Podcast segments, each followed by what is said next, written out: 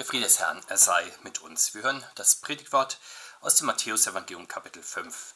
Als Jesus aber das Volk sah, ging er auf einen Berg und setzte sich, und seine Jünger traten zu ihm, und er tat seinen Mund auf, lehrte sie und sprach, Selig sind, die da geistlich arm sind, denn ihrer ist das Himmelreich. Selig sind, die da Leid tragen, denn sie sollen getröstet werden. Selig sind die Sanftmütigen, denn sie werden das Erdreich besitzen. Selig sind, die da hungert und dürstet nach der Gerechtigkeit, denn sie sollen satt werden. Selig sind die Barmherzigen, denn sie werden Barmherzigkeit erlangen. Selig sind die reinen Herzen sind, denn sie werden Gott schauen. Selig sind die Friedfertigen, denn sie werden Gottes Kinder heißen. Selig sind die um der Gerechtigkeit willen verfolgt werden, denn ihrer ist das Himmelreich. Selig seid ihr, wenn euch die Menschen um meinetwillen schmähen und verfolgen und reden allerlei Übles gegen euch, wenn sie damit lügen, seid fröhlich und getrost, es wird euch im Himmel reichlich belohnt werden. Denn ebenso haben sie verfolgt die Propheten, die vor euch gewesen sind. Der Herr segne diese Worte an uns. Amen. Achtmal preist Jesus hier Menschen selig, wir können auch sagen, achtmal sagt er uns das Glück des Glaubens zu. Und in der Tat, alle Menschen suchen nach dem Glück, wie viele Ratgeber zum Glücklichwerden. Allein gibt es doch Wellness, Fitness, Anti-Aging, Versprechen, Glück, sogar die Genussstoffe im Kaffee und der Schokolade sollen glücklich machen.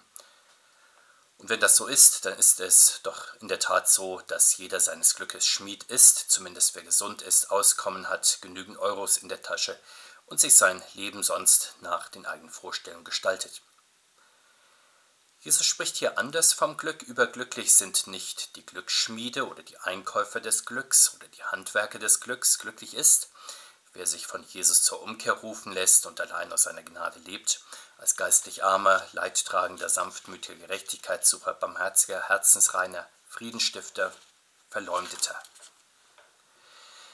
Ich denke, auch wir haben immer wieder die Erfahrung gemacht, dass für Christen diese Welt und die Suche nach Glück in dieser Welt nicht genug ist, dass es für uns ein größeres, tieferes Glück gibt als nur die reine Weltseligkeit, die sich an Dingen, Personen und Tätigkeiten dieser Welt erfreut. Immer wieder regt sich ja unser Herz und Gewissen und verlangt nach mehr, nach dem Reich Gottes und nach dem Glück, das nicht von dieser Welt ist.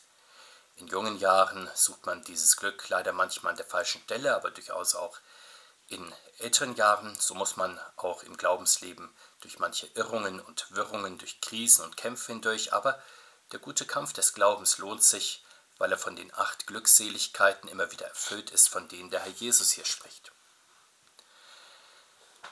Sehen wir heute am Reformationsfest, wie Martin Luther gemäß der Bergpredigt der Nachfolge des Herrn lebte. Nach seiner Rettung im Gewitter in der Nähe von Erfurt gelobte er bekanntlich, das Weltleben hinter sich zu lassen und ein armer, besitzloser, gehorsamer Mönch zu werden – und wie demütig unterstellte er im Kloster in Erfurt seine hervorragenden Geistesgaben, seine Ordensgemeinschaft und der Kirche seiner Zeit. Wie breitwillig trauerte er über seinen alten Menschen und die Macht der Sünde, wie tapfer kämpfte er mit dem Bösen, um ein Leben der Heiligung zu führen, wie viel Trost durfte er aus der zugesagten Vergebung erfahren. Bereitwillig erfüllte er im Kloster auch die unterschiedlichsten Aufgaben, das Gebet, das Studium, die häuslichen Pflichten, die niederen Arbeiten und auch weitere Aufträge. Und dann an der Universität in Wittenberg wurden sein Hunger und Durst nach dem reinen Wort Gottes immer größer. Er sehnte sich mehr und mehr nach der Gerechtigkeit Gottes, je weniger er sie selbst erfüllen konnte. Im Studium der Heiligen Schrift wurde ihm deutlich, dass Gott die Gerechtigkeit, die er in seinem Gesetz von uns fordert, uns im Evangelium schenkt. Und als ihm diese Erkenntnis gegeben wurde, da hat sich ihm, wie er selbst sagt, die Tür zum Himmel aufgetan.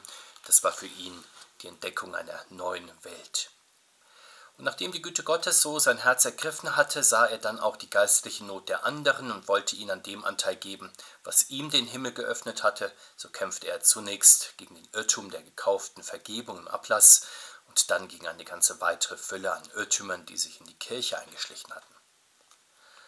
Wie herzensrein, ja fast kindlich naiv ging er davon aus, dass die hohen Herren in Kirche und Staat sein Gewissensbedenken gegen den Ablass und anderes mehr hören würden. Er wollte ja seinem Namen Luther alle Ehre machen, was ja der Lautere, der Reine bedeutet. Und Gott sei Dank, manche nahmen wie er das reine und lautere Evangelium an. Und so begann die Erneuerung der Kirche an Haupt und Gliedern an verschiedenen Orten in Deutschland und in Europa.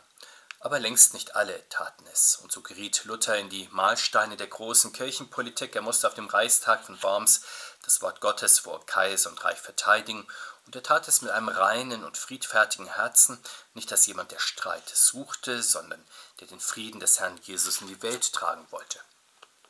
Daraufhin allerdings erfuhr auch er die Ausgrenzung, ja die Verfolgung um des Herrn willen, von der schon der Herr spricht. Er wurde um des Wortes Gottes willen nicht nur aus der römischen Kirchengemeinschaft ausgeschlossen, sondern auch aus der bürgerlichen Gemeinschaft ausgestoßen, und die, die mit ihm an der Lehre des Evangeliums festhielten, wurden später mit manchem Krieg überzogen. 1546 auf seinem Sterbebett blickte er dann auf sein Leben zurück, dann nicht auf seine Lebensleistungen. Er stellte in dem letzten geschriebenen Wort sehr einfach fest, wir sind Bettler, das ist wahr. Und in seinen letzten gesprochenen Worten bekannte er sich zum allein rettenden Glauben an die Gnade des Herrn Jesus. Wer in reichem Glauben so arm an Einbildung und Ich-Sorge geworden ist, der ist doch in der Tat glückselig und kann fröhlich und getrost sterben und sicher sein, dass er vom Herrn himmlischen Lohn empfangen und das Himmelreich schauen wird. Schauen wir nun, wie wir in der geschenkten Gerechtigkeit Gottes unsere Glückseligkeit finden können und wenden wir die acht Seligkeiten der Bergpredigt auf uns persönlich an. Der Jesus schenkt durch sein Wort und Geist, dass wir geistlich arm sein können und damit ist gemeint, demütig, bescheiden und in Gott ruhend, ohne zwanghaft geistreich sein zu wollen und zu müssen, wie die Gebildeten und Weltklugen es bisweilen sind – wir sind ja bei unserer Taufe Gotteskinder und Erben des Himmelreiches geworden und deswegen brauchen wir nicht vor allem in der Welt groß herauszukommen und hier zu strahlen. Im Gegenteil, unser Leben im Herrn und im Reich Gottes beginnt täglich damit, dass wir uns unserer Armut vor Gott klar werden können. Wir lassen uns von der Heiligen Schrift immer wieder sagen, dass unser alter Mensch, der ohne Gott zu leben versucht, arm dran ist, aber wie groß und reich ist dagegen unser neuer Mensch, der vom Herrn Jesus reichlich beschenkt wird, täglich mit allem möglichen Guten. Der Jesus springt uns weiter durch seinen Trost bei, wenn wir traurig sind, etwa über unsere Schwachheit und die anderer Menschen oder darüber, dass wir an uns selbst und unserer Welt oftmals so wenig wirklich Gutes und Reines und Vollkommenes sehen.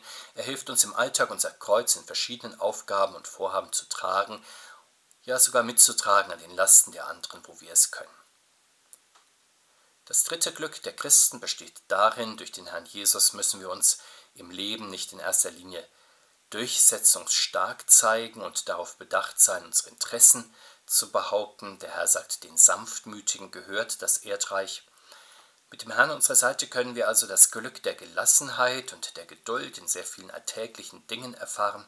Dazu ist es natürlich nötig, dass wir uns vom Herrn zuvor in Demut haben üben lassen und das geschieht, wenn Gott uns immer wieder zur Umkehr führt, dort wo wir zu sehr Recht haben wollen, zu selbstsicher sind, uns zu sehr auf unsere eigenen Kräfte verlassen, dann nötigt er uns auch durch äußere Umstände immer wieder zur Bescheidenheit. Aber durch das Evangelium schenkt er vor allem auch neuen Mut und das ist der Mut, der vom Herrn besänftigt worden ist und dann auch mit sich und anderen und mit den Umständen insgesamt geduldig sein kann. Durch den Herrn wird weiter unser Hunger und Durst nach Gerechtigkeit glücklich gestillt. Aber wohlgemerkt, Jesus redet hier nicht vom Hunger etwa nach sozialer Gerechtigkeit oder dem gerechten Ausgleich unter den Völkern, sondern er spricht von der Rechtfertigung des Sünders durch Gottes Gnade im Raum der Kirche. Heute ist bisweilen das Wort Respekt in aller Munde und damit ist dann nicht nur ein höflicher zwischenmenschlicher Umgang gemeint, sondern der Gedanke, dass die Gesellschaft jedem die vollkommene Wertschätzung entgegenbringen soll, die er oder sie braucht.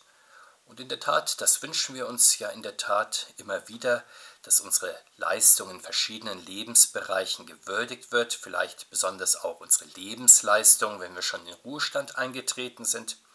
Allerdings stellt sich die Frage, welcher Mensch ja, welche Gesellschaft könnte jeden Menschen in seinem Lebenslauf, in seinem Lebenswerk richtig vollumfänglich würdigen? Das ist ja unmöglich, weil das allein Gott kann und er allein kann vollkommene Gerechtigkeit schenken. Das geschieht nicht erst am Ende unseres Laufes in dem großen Gericht Gottes, sondern Gott sei Dank schon in dieser Zeit, wenn der Herr durch sein Wort und seine Sakramente uns unverdient und überreich mit seiner Gerechtigkeit beschenkt, sodass wir an Leib und Seele satt werden, ja erquickt und heil werden können. Durch den Herrn Jesus können wir weiter barmherzig sein, weil er der Inbegriff der Barmherzigkeit ist. Seit unserer Taufe hilft er unserer Schwachheit auf. Gott sei Dank ist das schon seit Mutterleib und Kindesbeinen so. Durch den Herrn dürfen wir alle Tage in der Güte Gottes geborgen sein, gerade auch dann, wenn unsere eigenen Kräfte nachlassen, wenn wir manches nicht mehr so gut und nicht mehr so schnell können wie früher, vielleicht auch auf manche Hilfe anderer Menschen angewiesen sind. Durch den Herrn Jesus haben wir weiter das Glück, dass wir ein reines Herz geschenkt bekommen. Auch die getauften Christen werden bekanntlich immer wieder verunreinigt, etwa durch Ungerechtigkeit oder Habgier, Bosheit und anderes mehr. Denken wir auch an die zweifelhaften geistigen Inhalte, die Menschen verunreinigen können in diesen Tagen, etwa der Halloween-Spuk mit seinen Gruselgeistern. Das ist ja keineswegs ein harmloses Vergnügen, wenn das zur allein bestimmenden Vorstellungswelt wird, in der Menschen dann leben. Und das gilt natürlich auch für ähnliche Welten, in die Menschen sich etwa über Filme und Computerspiele immer wieder versenken und die sie ganz und gar in Beschlag nehmen. Kann unser Herz immer wieder rein werden, unser Geist neu geordnet? Das geschieht in der Gegenwart des Herrn, so wie in jedem Gottesdienst in besonderer Weise durch sein Wort und seine Sakramente, da lässt er uns ja sein freundliches Gesicht leuchten und begegnet uns freundlich, sodass wir ihm im Glauben schauen. Das reinigt und klärt dann unser Leben und indem wir ihn sehen, werden wir in sein Bild hinein verklärt. Natürlich, diese Herzensreinheit, diese geschenkte Herzensreinheit trübt sich dann im Alltag auch immer wieder mal ein. Denken wir als ein Beispiel hierfür an manche Widerrede, die selbst unter konfirmierten Christen in Bezug auf das heilige Abendmahl gehalten wird, das Brot des Lebens, das Heilmittel der Unsterblichkeit. Also unter Christen, die doch eigentlich es besser wissen müssten, weil sie im Konformantenunterricht schon längst eingewiesen unterrichtet worden sind im Geheimnis des Glaubens. Und wie sehr haben Martin Luther und alle Väter des Glaubens und die Generation vor uns dafür gekämpft, dass diese heilsame Stiftung, diese reinigende Stiftung in der Kirche in Kraft bleibt und in zweifelsfreiem Ansehen und in gutem Gebrauch, und so soll es auch unter uns sein. Durch den Herrn Christus leben wir weiter in großem Frieden mit Gott. Immer wieder können wir in den großen Gottesfrieden einkehren wenn wir den Streit der Welt und unseres Herzens zurücklassen und uns der Gemeinschaft mit dem Herrn erfreuen, dann breitet sich in uns und unter uns der große Gottesfrieden aus. So wie die Luft immer mit einer Vielzahl an Viren und Bakterien angefüllt ist, so die geistliche Atmosphäre zwischen Menschen mit den Krankheitserregern etwa des Streites, der Missgunst, der Empfindlichkeit, der Eifersucht, des Misstrauens und anderem mehr und das bricht dann bei sehr unterschiedlichen Anlässen immer wieder recht unvermittelt in Unfrieden aus. Wie anders ist es aber, wenn uns der Gottesfrieden ergriffen hat, dann sind wir immunisiert gegen diese geistlichen Giftstoffe, können unsererseits den Geist des Friedens in die Welt hineintragen. In unseren Tagen werden manchmal Krokodilstränen darüber vergossen, wie zerrissen die Welt doch ist nicht nur dort, wo es Mord und Totschlag gibt, dass es so friedlos oftmals ist, auch in unserem Land, das gesellschaftliche Klima, die öffentlichen Auseinandersetzungen, die Diskussionen in den sozialen Medien, die Gespräche bis hinein in die Familien. Und das ist natürlich eine richtige Diagnose. Allerdings, statt hierüber sehr viel zu klagen, sollte man doch besser von den Mitteln Gebrauch machen, die immer wieder Frieden in unseren Alltag hineintragen können. Und das ist nun, wie schon viele Generationen vor uns erfahren haben und wir selbst, das Wort Gottes und das Gebet. Sie bringen uns ja den Frieden, der höher ist als unsere Vernunft, unsere Urteilskraft. Und ich denke, dass wir die vielfache Erfahrung vor allem mit dem Gebet schon gemacht haben, wie der Frieden sich etwa im Gebet oder auch in der Andacht insgesamt ausbreiten kann in unseren Herzen und um uns herum. Und ich möchte uns daran bestätigen, das bestärken, dass wir in unserem Alltag festhalten am Wort Gottes und am Gebet. Die Kinder Gottes haben schließlich noch ein weiteres Glück, von dem die Kinder der Welt nichts wissen. Sie leben ja mit Christus und durch ihn. Das befremdet allerdings manches Mal die Kinder dieser Welt. Da wird dann gerne einmal hinter vorgehaltener Hand oder auch ganz öffentlich und ungeniert über die Christen oder bestimmte Christen gespottet. Christus macht deutlich, wenn das so ist, dann haben wir nicht Pech, weil unser öffentliches Ansehen gerade nicht allzu gut ist, sondern im Gegenteil, wir haben dann das große Glück der Glückseligkeit. Wir sollen uns dann darüber freuen, ja sogar frohlocken, denn dann sind wir ja Wahrheitszeugen in der Nachfolge des Herrn Jesus, wenn wir mit unserem Herrn leiden und für ihn und für die Wahrheit seines Wortes einstehen. Und der Herr verspricht uns das Glück des Himmels, wenn wir ihm folgen, auch bei Gegenwind, auch wenn wir eine Minderheitsposition einnehmen. Und natürlich, es muss dabei von uns nicht immer die große, heroische Pose eingenommen werden, aber immer wieder sollte doch in unserem Reden und Tun deutlich werden, hier stehe ich, hier kann und will ich nicht anders, nicht weil wir dann unseren eigenen Kopf durchsetzen wollen oder auf bestimmten Prinzipien herumreiten, sondern weil der Herr Jesus uns zur Treue auch und gerade in Glaubensdingen auffordert, dass wir bei dem Bekenntnis bleiben, das damals bei unserer Taufe schon unsere Paten und Eltern für uns abgelegt haben und wir dann selbst für uns bei unserer Konfirmation vor so vielen Menschen. Und genau dabei, bei diesem guten Bekenntnis sollen und können wir auch unbeirrt bleiben, ganz egal, was um uns herum darüber gesagt wird oder auch bisweilen in Frage gestellt wird. Denn wenn wir den Herrn bekennen vor dem Menschen, so wird er uns in der Ewigkeit bekennen vor dem Vater im Himmel. Wir beten, Herr Jesus Christus, wir sagen dir Lob und Dank, dass du uns das vielgestaltige Glück deiner Nähe schenkst und unser Leben durch dein Wort und Sakrament rechtfertigst und heiligst. Wir bitten dich, hilf uns durch deinen Heiligen Geist, dass wir an dir und deinen vielfältigen Gaben im Glauben festhalten. Amen. Und der Friede Gottes der Höhe ist als unsere Vernunft, der bewahre uns in Jesus Christus, unserem Herrn. Amen.